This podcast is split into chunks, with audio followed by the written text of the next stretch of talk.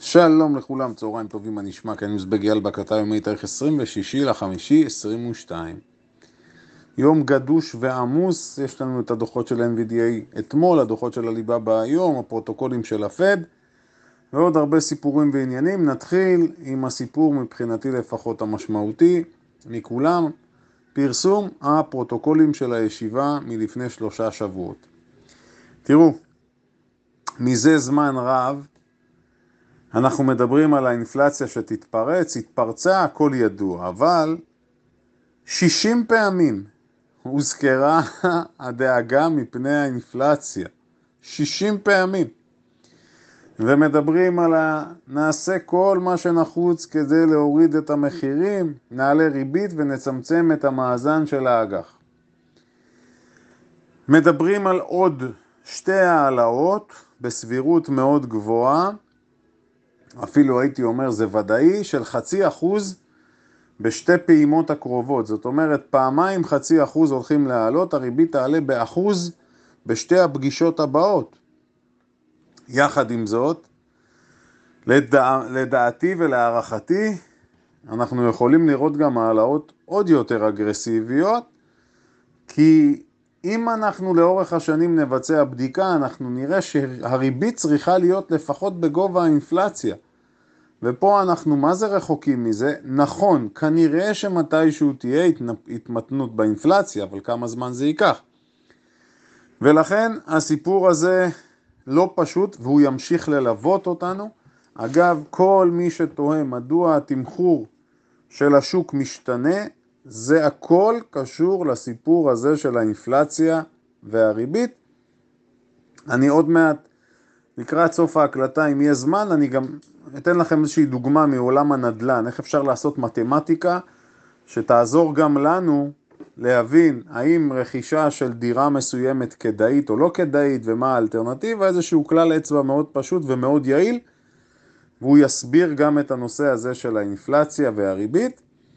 במילים פשוטות, כאשר אנחנו בסביבת ריבית גבוהה, משמע שהתמחור של החברות, במיוחד של חברות הצמיחה, אבל של כל החברות, הופך להיות שמרני יותר. זה הסיפור הגדול, ולכן לחשוב שמה שהיה הוא שיהיה עם חברות הצמיחה, אין סרט שזה קורה, אלא אם כן אתם מאמינים שהאינפלציה תחזור להיות אפסית, מה שלא נראה באופק. מלבד העלאות הריבית דיברנו על זה שהם הולכים להמשיך ולצמצם את תוכנית הרכישות שלהם וצמצום המאזן, כשאנחנו מדברים לסכום שיגיע 95 מיליארד עד אוגוסט, שזה כולל גם אגרות חוב וגם האגרות חוב מגובות משכנתאות. אז בסדר, אין פה שום הפתעה, אוקיי? כאשר המטרה שלהם להחזיר את האינפלציה ליעד של 2%, לא ריאלי, לא מציאותי, ואפשר לשכוח מזה, ולכן אני אומר בצורה, לפחות מבחינתי, בהערכת המצב שלי וניהול הסיכונים, אנחנו צפויים להעלאה אגרסיבית יותר מאשר למתינות בהעלאת הריבית, כל אחד שיקח את זה לאן שהוא מבין, זה הסיפור. הלאה. בואו נדבר על הדוח של NVDA. גם פה אני חייב לומר, דייקנו. אמרנו שהשוק מתמחר כרגע תחזיות שהולכות להיפגע, אז נכון ש-NVDA מכה את התחזית, או מכה את הצפי, סליחה, אבל מפספסת ומורידה תחזיות, שזה בדיוק מה שאמרנו. אם נרד ונצלול למספרים, ברבעון הנוכחי ההכנסות עלו באמת ל-8.3 מיליארד והייתה צמיחה משמעותית שמה גם בסיגמנט של ה data center וגם בסיגמנט של ה gaming, 83% ו-31% בהתאמה. הרווח למניה היה 1.36 לעומת 1.22 צפי, אבל, וזה הסיפור, ההכנסות הצפויות 8.1 מיליארד לעומת 8.44 מיליארד, מי שיעשה מתמטיקה פשוטה יראה שזה בערך 4-5 אחוז פחות. אז אנחנו נכנסים לעידן חדש, יש פה האטה. מה יכולה לעשות NVDA מבחינת ההתנהגות שלה, לאן זה יכול ללכת? תראו, צריך לחכות ולראות כיצד היום הזה יסתיים, כפי שאנחנו יודעים בניתוח שלנו. אתמול היא ירדה באפטר 10%, עכשיו היא יורדת 5-6%. נהיה חכמים יותר לאחר הסיום של היום. זו בערך נקודת שיווי המשקל, החמישה אחוז. מאיפה חמישה אחוז נגזרים? מהמתמטיקה שעשינו הרגע. האטה, פספוס של חמישה אחוז בתחזית קדימה. מניה נוספת שמפרסמת ומפתיעה פה לטובה, אז אנחנו מדברים על הליבאבא. הרבה מאוד ברדק והרבה מאוד עניינים צצים להם סביב המניות הסיניות בכלל וסביב הליבאבא בפרט, אבל הנה בשורה בהחלט חיובית, אחרי שלושה רבעונים אם אני לא טועה, תנו לי לראות שאני לא טועה, כן, אחרי שלושה רבעונים המניה מצליחה להכות את התחזית, ההכנסות שלה עלו, אם אנחנו נצלול למספרים, אנחנו מדברים על 30 וקצת מיליארד ברבעון, עלייה של 9% ביחס לרבעון המקביל אשתקד, כלומר, יש פה דבר חיובי, כל זה צריך לזכור על רקע ההאטה בסין, וזה דבר משמעותי. איך שאנחנו לא מסובבים ומה שאנחנו לא עושים, הליבאבא תמשיך להיות תנודתית מאוד. מי שמצפה פה למה שנקרא קנייה חלקה והחזקה, לא. רק אתמול קראתי ששוב אנחנו מדברים מהגזרה של הסק לגבי הסיניות, הבעיות לא נפתרו בכלל. זאת אומרת, זה הולך להיות מורכב, ולכן ייתכן שמי שמאמין בה, יכול להיות שהחשיפה הנכונה צריכה להיות באמצעות אופציות, או באמצעות איזושהי אסטרטגיה משולבת. חייבים לקחת את זה בחשבון. האם תהיה, האם אנחנו יכולים לראות מהלך משמעותי כאן בעליבאבא כיום, ב- ביום הנוכחי? אני באמת לא יודע נכון לעכשיו להגיד, צריך לראות כיצד היום מתפתח. בכל מקרה לסוחרים האגרסיביים וסוחרי היום, רשימת מניות של הליבאבא ושאר הסיניות, בכדי לראות לאן זה לוקח אותנו ומה הכיוון. אז אפשר לראות, אתם מכירים את הרשימה, יש לנו את, אה, את ביידו, את פינדוידו, כל החבורה של הסיניות, כדאי להסתכל ולראות לאן זה הולך. עוד דבר מעניין, האם תהיה השפעה באופן כללי לדוח של הליבאבא על שאר מניות האי-קומרס? זו שאלה טובה מאוד. אמזון בינתיים די תקועה שם באזור של ה-2100-2200. שופיפיי אני לא מזכיר אותה כי לדעתי אין טעם להתעסק עם שופיפיי במצב הנוכחי, אין טעם לגעת בה. זאת אומרת, תנודתיות תימשך, זה שהיא ב-320-30 זה לא חשוב כרגע, זה רק לסוחר תנודתיות. משקיעי טווח ארוך, אני הייתי מסתכל כרגע, מביט מהצד על הסיפור הזה, למרות שהמחיר נראה סופר אטרקטיבי והיא חוזרת למחירי טרום קורונה, כל אחד שיעשה מה שמבין, זו לפחות הנחת המוצא שלי. המדדים אתמול סיימו את היום בעלייה, אבל אנחנו לא באמת יכולים להתייחס לזה כי נפח המסחר לא היה גבוה, ופאוול שוב דיבר, ושוב המדדים עלו שהוא מדבר, ואנחנו כבר ראינו לא פעם שדווקא אחרי הדיבורים שלו יש יום, יומיים אחרי ירידות, אז אני לא מייחס לזה משמעות, אבל אנחנו חייבים להיות ערים למצב. הסיפור עוד יותר מורכב, ואני חוזר על זה, היות והממשל בארצות הברית, הדמוקרטים נמצאים פשוט בשפל, שפל, אנחנו מדברים על 38-39 אחוזי תמיכה בביידן.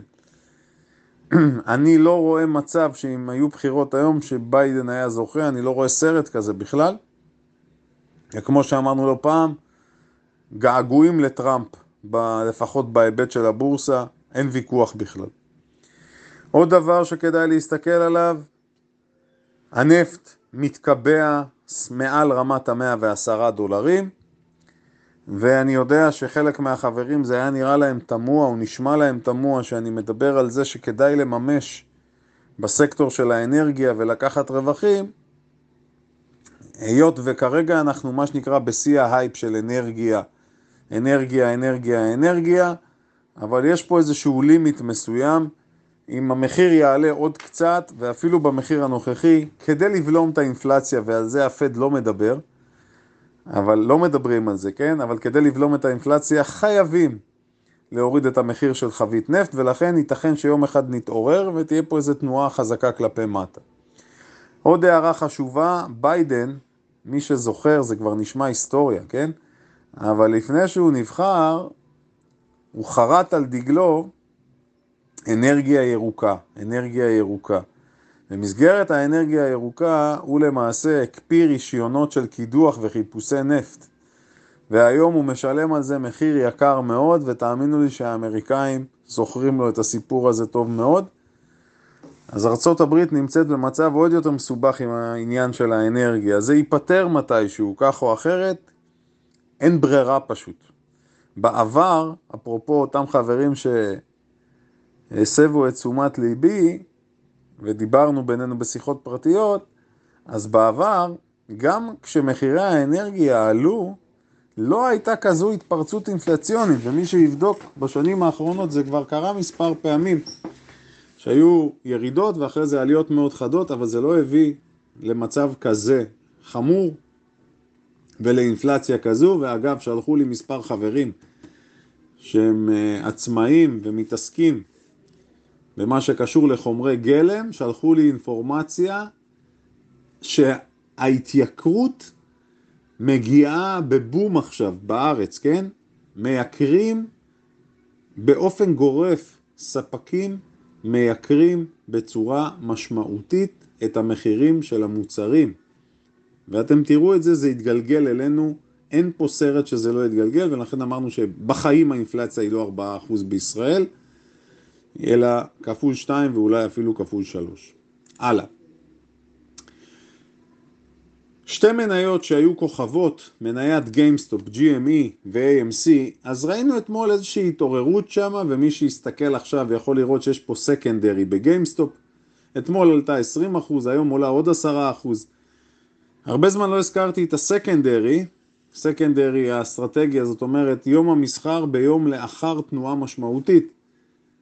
אז שוב זה חוזר, הן חוזרות לככב, מי שחושב שעוד פעם תהיה המראה, אני לא רואה את זה קורה, זה יותר משחקים בעיניי, כדי להכניס עוד פעם פריירים ולעשות להם סיבוב על הראש, גם ב-AMC הייתה תנועה קצת מתונה יותר, אבל הן הולכות יחד, איפה המחירים של פעם? AMC הייתה ב-70, 75, נסחרת סביב ה-10-12 דולרים היום, GME 550 נסחרת סביב ה-100, 120. מה שנקרא, אם אנחנו רוצים לספר את אותה בדיחה פעמיים, אז לפחות שנספר את זה לקהל אחר. תאמינו לי שמי שנכווה מהמניות האלה לא מתקרב יותר, ואולי פריירים חדשים. אני אומר פריירים, כי מי שלא יודע מה לעשות לחלוטין הוא פרייר, מי שיודע מה לעשות, סיפור אחר. עוד מניה שאני, אפילו שתי מניות שאני חייב לדבר עליהן, אה, יש פה מצב שהוא מצב מאוד מוזר. אני מדבר על סקטור התיירות, במיוחד על Airbnb. Airbnb זוכרים את הנפקתה, זוכרים מה אמרתי שלדעתי המחיר שלה ההוגן חייב להיות דו ספרתי. איפה הימים שהיא נסחרה מעל 200 דולרים? עכשיו נשאלת השאלה, אנחנו רואים שההזמנות, טיסות, הכל באטרף. אטרף של חופשות, אטרף של דרכונים, בישראל אגב יש מצוקה, קשה להוציא דרכון או לחדש. נשאלת השאלה האם Airbnb במחיר של 110 דולר היא מעניינת. מה אני אגיד לכם? אתם יודעים שאני לא אוהב את החברה הזו, אבל יכול להיות שיש פה משהו. יכול להיות שיש פה משהו, משהו אני אומר בזהירות, אני לא נוגע בה. אבל ייתכן שיש פה משהו למי שמסוגל ככה להסתכל קדימה, ו-Airbnb זו חברת צמיחה, כן? היא מפסידה כסף, לא לשכוח את זה. אז אני באופן אישי לא מתעסק איתה, אבל מי ששאל, לפחות השווי מתחיל להיות שווי הגיוני ולא כל מיני דברים דמיוניים. אז מי שזה מעניין אותו אתם יכולים להסתכל. המניה השנייה זו מניה דורדש, דיברתי עליה לא מעט, גם היא הונפקה באותו יום של Airbnb, המשלוחים, זה בכלל סקטור שאני לא מאמין בה בשום מצב אני לא מאמין בה, בחברה הזו, אני לא יודע, גם אני מודה שבשביל שאני אשתכנע פה צריך לקרות משהו יוצא דופן, נסחרה ב-250, ירדה ל-70 עכשיו ואפילו פחות. שוב אנחנו רואים, היות ואנחנו כבר מכירים, אני מרשה לעצמי להתבטא בחופשיות, זה היה ברור ששתי החברות הללו נמצאות בלה-לה-לנד מבחינת המחירים. כמובן שמי שלקח שם שורטים, שיחק אותה ביג טיים, אני הייתי סוגר את השורטים בלי לחשוב פעמיים בנקודה הזו בכלל, בשתי המניות האלה. דורדש גם נמצאת כרגע, זה נראה שהיא מנסה לבלום, אבל לא הייתי בונה על זה, כנראה שהיא תהיה תלויה לחלוטין במה שיקרה בשוק עצמו. אם אנחנו נצלול פנימה ונסתכל על הנתונים הכלכליים של דורדש, ואגב, זה היום, כאשר אני בוחן מניות להשקעה או לסווינגים, מלבד, אני לא מדבר על דברים שהם יותר אגרסיביים, במניות נורמטיביות, אז אני תמיד מסתכל על מה שקורה בנתונים הכלכליים, זה האלף בית, אז יש בה, היא משיגה צמיחה יפה מאוד בהכנסות שלה, אם תסתכלו, הצמיחה שלה היא צמיחה יפה, אבל שוב, היא הפסדית. אז אני לא הייתי רוצה להתעסק עם זה, וגם אם יש לה היסטוריה של פספוסים, מבחינתי מוקצה, אוקיי? ההפך, השורטים שם הוכיחו את עצמם ביג טיים. עוד מניה שאני רוצה לדבר שהייתה כוכבת, וגם אותה אני קטלתי בעבר, מניית פלנטיר. כן, כן, פלנטיר PLTR, כולנו מכירים אותה. אז חברים יקרים, המניה הזו נסחרת מתחת לשמונה דולרים.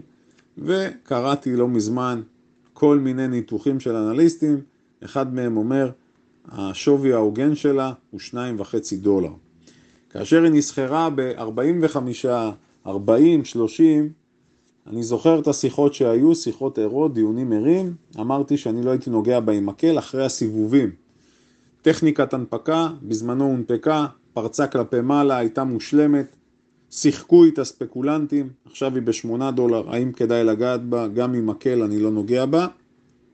ההפך, המחיר הנמוך שלה מבחינתי רק מבריח אותי ממנה, אז רק סוחר אגרסיבי שיכול לחפש תנועה תוך יומית או תנועה קצרה, להבנתי, שוב אני אומר להבנתי כרגע, חברה הפסדית, מפסידה כסף, לא רוצה את ההרפתקאות האלה במניות האלה, תתרחקו ותלמדו מזה.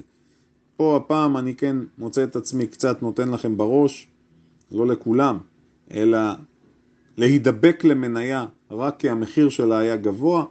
ההפך, אני מזכיר לכם, גם בזמנו אמרנו, שורטים פותחים כשהשוק נמצא בשיא שלו. זה הסיפור, ופה בדיוק הפוך, לא נוגע גם בפלנטיר, מי ששאל אותי, מתרחק מזה כמו מאש. עוד אה, אחת מההנפקות שהייתה בזמנו הנפקה מאוד מעניינת וגם היה טיעון מאוד יפה, הטיעון היה וורן באפט, גם הוא השקיע בסנופלג. אז יופי, אז הנה סנופלג מאכזבת אותנו וגם היא חוטפת בראש ויורדת עכשיו 13 אחוזים, אני מזכיר, המניה נסחרה ב-400 פלוס, נסחרת כרגע ב-115 ושוב הסיפור חוזר על עצמו, עוד חוזר הניגון, חברה הפסדית. אז דיברנו על זה והבחינה שלנו שוב מוכיחה את עצמה, מניות צמיחה, אנחנו נבחן עכשיו בזכוכית מגדלת, אנחנו ניכנס לקרביים ונבין האם הביזנס טוב, מה הסיכוי לרווחיות ואם בכלל מה שנקרא. אז הנה שוב קיבלנו את הסטמפה, אז לבחון בצורה טובה, ואני תמיד אומר על דרך החיוב, אין טעם לגעת במניות כאלה, אלא אם כן אתם מיומנים בנושא של שורטים ומבינים איך לעשות את זה, גם בהיבט של שורט, אמרתי לא פעם ואני אחזור על זה עוד אלף פעם, בעסקת שורט, כלומר בעסקה הבאה אנחנו רוצים ליהנות מירידה במחיר של מניה, יש סיכון הרבה יותר גבוה מעסקת לונג וחייבים להבין את כל ההיבטים. ולכן יש, ישנן דרכים מתוחכמות יותר לבצע שורטים במניות כאלה. מה הסכנה? מניה ששווי השוק שלה נמוך, ניתנת להזזה בקלות, ספקולנטים יכולים לעשות שם, לבצע מניפולציות, אז כדי להיזהר מזה, לכן אני מדגיש את הסיפור הזה. עוד דבר שאני רוצה לדבר עליו, ריי דליו, מנהל קרן הגידור הגדולה בעולם, ברידג' ווטר, אומר בצורה ברורה, אני ככה אקצר, אל תתקרבו למניות, עדיף בתקופה הזו להחזיק מזומנים, זה לא שמזומן זה דבר טוב, הוא אומר, גם מזומן זה דבר רע, גם מניות, אבל זה פחות רע מ... הוא אומר על מזומן זה פחות רע ממניות בתקופה כזו, בסדר, אז לא צריכים, לא צריכים מה שנקרא עכשיו ללכת ולמכור את כל התיק, הוא לא באמת חידש לנו, וכמובן שהוא גם מונע מאינטרס, אבל מה שהוא אומר מתחבר למציאות. אז בכל זאת, הבחור הזה יש לו רקורד וכדאי להקשיב לו ולהבין גם לאן נושבת הרוח. זה לא אומר שבקרן שלו עושים את מה שהוא, אה, או מביאים את הרעיונות שלו כרגע לידי ביטוי, הוא גם מדבר על הקריפטו ואומר שלדעתו יש מקום לקריפטו. אני מחויב, מה שנקרא, להציג את כל הסקאלה. אפרופו קריפטו, שימו לב לתנועה בקריפטו כרגע, אני לא יודע מה הסיבה, אבל ראינו ירידה פתאומית יחסית. והביטקוין שבר את ה-29 והוא ירד לאזור ה-28, 28 אלף. ואם נלך ונסתכל על שאר הקריפטו, אנחנו נראה הרבה מאוד אדום שם כרגע. אני לא יודע מה הסיבה, אבל הרבה מאוד מטבעות יורדים כרגע בחדות. אמרנו שהלחץ שם הולך וגובר, נראה מה הסיפור הזה, לאן זה ילך. אה, בואו נראה, כן, דיברנו על ישראל ואמרנו שבישראל הסיפור של הרכבים החשמליים שיכולים לחסוך הרבה מאוד כסף והנה באה המדינה ואומרת יופי, אל תתלהבו.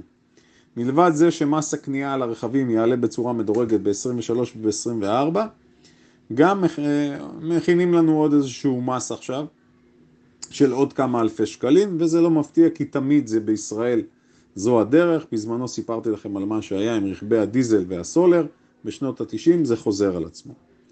עוד נקודה חשובה, מניית טוויטר, שימו לב, עוד פעם היא עולה, ולמעשה יש סיכוי שמאסק ילך על העסקה הזאת. לכן, אני חושב שהדרך הנכונה לסחור את טוויטר היא מכיוון הלונג סייד. כלומר כשהיא יורדת בחדות לקנות אותה וכבר היה ניתן לבצע מספר סיבובים. לתשומת לבכם, אנחנו שוב רואים את ההתעוררות הזו. עוד מניה שציינתי אותה לחבר'ה שלנו בקבוצות של הבוגרים שלי, של התלמידים, דיברתי על מניית קוונה, CVNA. CVNA, קרוונה עוסקת